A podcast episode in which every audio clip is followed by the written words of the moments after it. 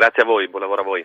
335 699 2949 per prenotarvi. Ci sono buone notizie sul fronte della xylella fastidiosa, così si chiama il batterio accusato di provocare l'essiccamento degli ulivi in Puglia. Dopo, la buona notizia è questa, dopo il doloroso abbattimento di sette alberi nel Brindisino, il TAR del Lazio oggi ha ordinato la sospensione degli interventi che erano stati ordinati dal commissario per emergenza e ha rimandato la discussione al 16 di dicembre, quindi ci sono molti mesi. Io saluto Donato Boscia che è ricercatore del CNR di Bari per la protezione sostenibile delle piante. Buonasera Boscia.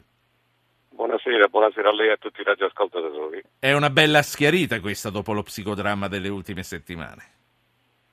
Oddio, questo, io sono, come ha detto lei, un ricercatore, quindi non, non è questo l'aspetto che posso giudicare, questo è un aspetto più di tipo amministrativo, gestionale della, dell'emergenza. Lei è biologo, do, dottor Boscia? Sono un agronomo, un virologo, sì. un agronomo. Certo, quindi lei dice questa è una questione che lasciamo agli, agli amministrativi, però insomma... Agli amministrativi, quello che posso dire è che la biologia del, quello che posso dire è che la biologia del, del batterio e del suo vettore diciamo, non, non rispetta però i tribunali amministrativi. Senta, adesso che possiamo comunque ragionare con un po' più di calma, ci aiuti a capire. Uno, è certo che eh, sia la xylella fastidiosa responsabile dell'epidemia e che cos'è poi questo batterio? Allora, intanto è certo che l'esistenza di un'epidemia di xylella fastidiosa. La xylella fastidiosa è un batterio è un batterio classificato come, come batter- organismo da quarantena. Organi- organismo da quarantena un organismo, oh, tra l'altro de- dell'allegato 1 della, di una direttiva comunitaria ben precisa, significa un organismo non presente sul territorio europeo, in quanto tale, come tutti gli organismi da quarantena, suscettibile di, una, di interventi tempestivi di eradicazione o laddove non è possibile contenimento. E per quanto riguarda se lei come epidemia intende l'associazione, diciamo, la responsabilità più eh, della malattia che è stata sì. chiamata complesso del disseccamento rapido dell'olivo, eh, allora da questo punto di vista le prove cosiddette di patogenicità per eh, provare che, eh, che, che questo sia o quantomeno che sia l'unico responsabile della malattia sono in corso, richiederanno i tempi che richiederanno, non sono state ancora terminate. Dottor Bosch, al tempo stesso, sì. al, al, al tempo stesso però eh, è anche da dire che mh, diciamo, no, a questo punto abbiamo a disposizione i risultati di quelle che sono le analisi del, eh, del monitoraggio che è stato fatto dal servizio fitosanitario regionale che ormai Uh, riguardano una, una, massa di piante di oltre 25.000 piante che sono state sottoposte ad analisi e è un monitoraggio che era mirato essenzialmente a, a delimitare eh, i confini delle epidemie, quindi svolto in sì. gran parte in aree dove non era presente disseccamento per accertarsi che non fosse presente Xylella, effettivamente dobbiamo dire che uh, almeno 15-20 mila uh, piante uh, in aree dove non c'è sì. disseccamento e senza disseccamento in questa non è mai stata trovata Xylella fastidiosa. Mi dica... Mentre, no, sì. l'ultimissima Prego. cosa eh, mentre a questo punto abbiamo di fatto superato le mille piante accertate come positive, come presen- infette dal batterio, e in tutti i casi si tratta di piante con sintomi di disseccamento o, o diciamo limitrofe a queste, comunque in aree in, in focolare del disseccamento. Questo non è il test di patogenicità, però forse qualcosa. Ci ha fatto una, una, fotografia precisissima. Lei, come ha detto, è un caso da quarantena perché in Europa non c'è mai stata e per la prima volta in Europa si è affacciata in Puglia. Come può essere arrivata? Come può essere arrivata e diciamo, per quel, io posso parlare per quelli che sono i, i, dati che derivano dalle nostre indagini scientifiche. E dalle nostre indagini scientifiche noi abbiamo effettuato il, la caratterizzazione genetica di questo ceppo del batterio e abbiamo, abbiamo verificato che questo è, è, molto simile, praticamente identico ad un genotipo, quindi a, ad un tipo di batterio che è presente in Centro America, in Costa Rica in particolare.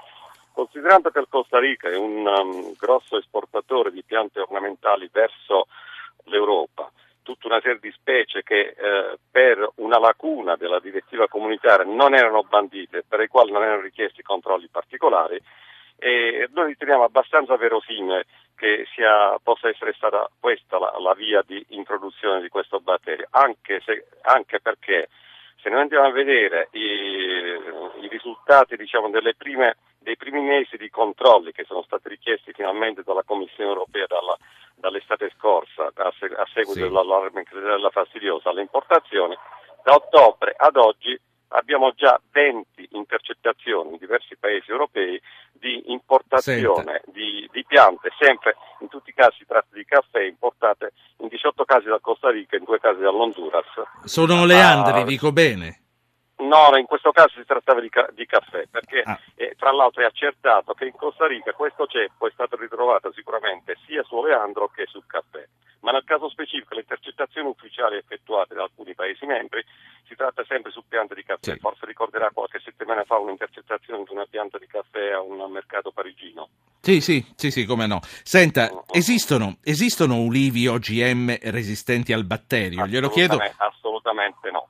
Ecco, gliel'ho chiesto perché una, lei sa perché glielo chiedo e tutti, tutti, sappiamo che c'è una scuola di pensiero secondo la quale il contagio sarebbe stato provocato colpevolmente per poi vendere gli ulivi OGM. Quindi lei dice l'olivo ah, OGM... Guardi, è assolutamente da escludere l'esistenza di ulivi OGM poi a questo batterio. Guardi, uh, l'olivo OGM, premesso che in Italia certamente è vietato, per cui anche se ci fossero non potrebbero essere utilizzati uh, piante OGM, eh, ma, ma, al di là di questo, produrre, eh, pre, eh, ottenere una pianta, un olivo OGM resistente a Xylella fastidiosa, ossia un ceppo era, di cui non si conosceva la, la, la capacità di infettare l'olivo, dovrebbe, richiederebbe un lavoro che dovrebbe iniziare adesso, che dovrebbe iniziare a, a, alla ricerca di, alla caratterizzazione mo- molecolare del genoma dell'olivo per l'individuazione di geni di resistenza che dovrebbe mettere in atto tutto un meccanismo per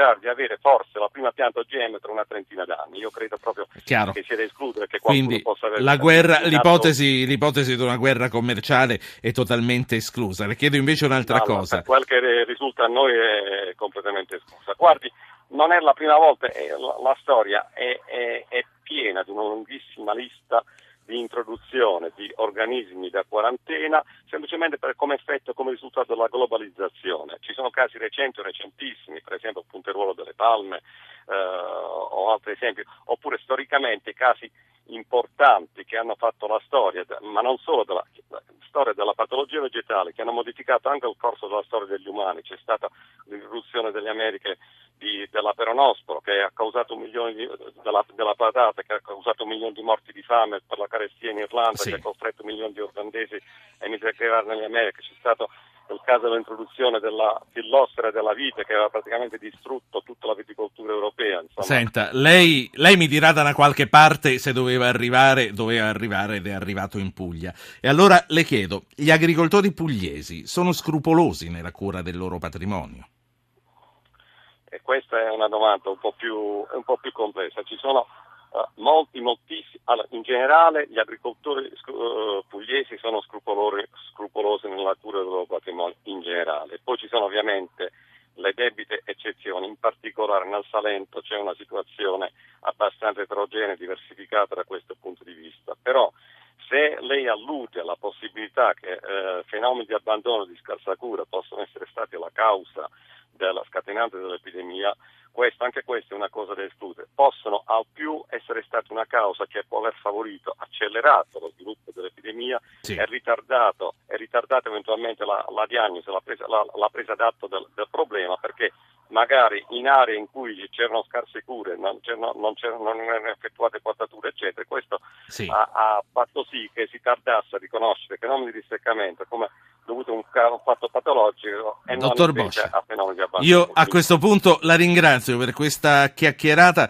veramente esaurente che abbiamo fatto. Donato Boscia è ricercatore del CNR di Bari e si occupa della protezione sostenibile delle, belle, delle, delle piante. La cosa che dicevamo, la notizia importante è che adesso fino a dicembre sicuramente non si abbattono più ulivi perché il TAR del Lazio ha disposto la sospensiva della, dell'operazione. Grazie, grazie dottor Boscia.